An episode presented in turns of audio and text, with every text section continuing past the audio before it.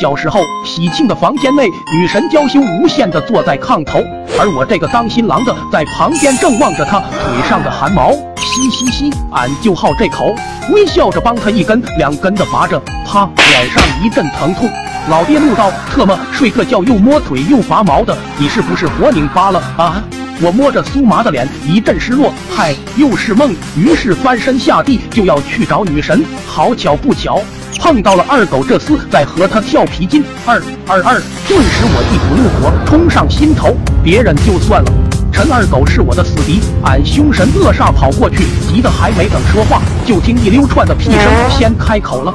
淡黄色气体巧借锋利，那是一个臭气熏天。女神捂着鼻子不满地看着我，二狗一副要吐的神色，不善地说：“你中午吃的死啊？有病吧？大老远巴巴跑来就为了熏女神。”俺有些不好意思的看着微微，那啥，早上凉水喝多了，有点坏肚。随后我恶狠狠的指着陈二狗鼻子道：“孙志，少废话，我要和你决斗！”二狗扑哧一笑，随即挽起袖子吼道：“来呀，来呀！”我不慌不忙地捡起地上的皮筋，说：“咱俩就比跳皮筋，不能停，谁先停谁输，以后就别找女神玩。”于是约定达成，两人就开始甩胳膊甩腿的跳啊跳，如同热锅上的耗子。可到中途，意外还是发生了。来时我喝的凉水，这会开始疼了，感觉括约肌总是掐不紧。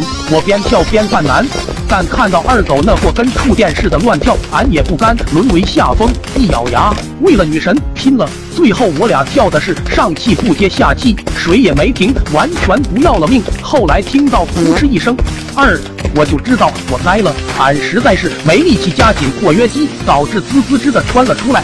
此刻的我哭着脸是边跳边拉，从腿根眼瞅着流到脚跟，索性最后心一横，干脆换姿势跳，边跳边往二狗那边甩腿。他还不明所以，伸手摸了把脸，抬头看看天空，还以为下雨了。再瞧女神早跑到一边，有些不知所措的看着我。最后俺俩彻底扛不住了，不约而同的都躺在了地上。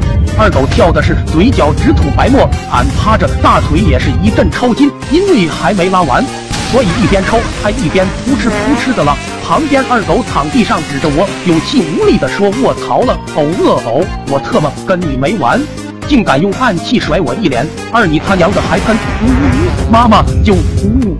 此时的我连说话力气都没了，生无可恋的趴在地上，噗噗噗哧的没完没了。最后还是女神吓得找了大人，给咱俩抬到卫生院。医生给陈二狗检查完后说并无大碍，转头看着还在病床上时不时噗嗤一声的我，脸色沉重的对老爹道：“这娃自从送来时就没时没晌的喷，是不是一年没上厕所了？”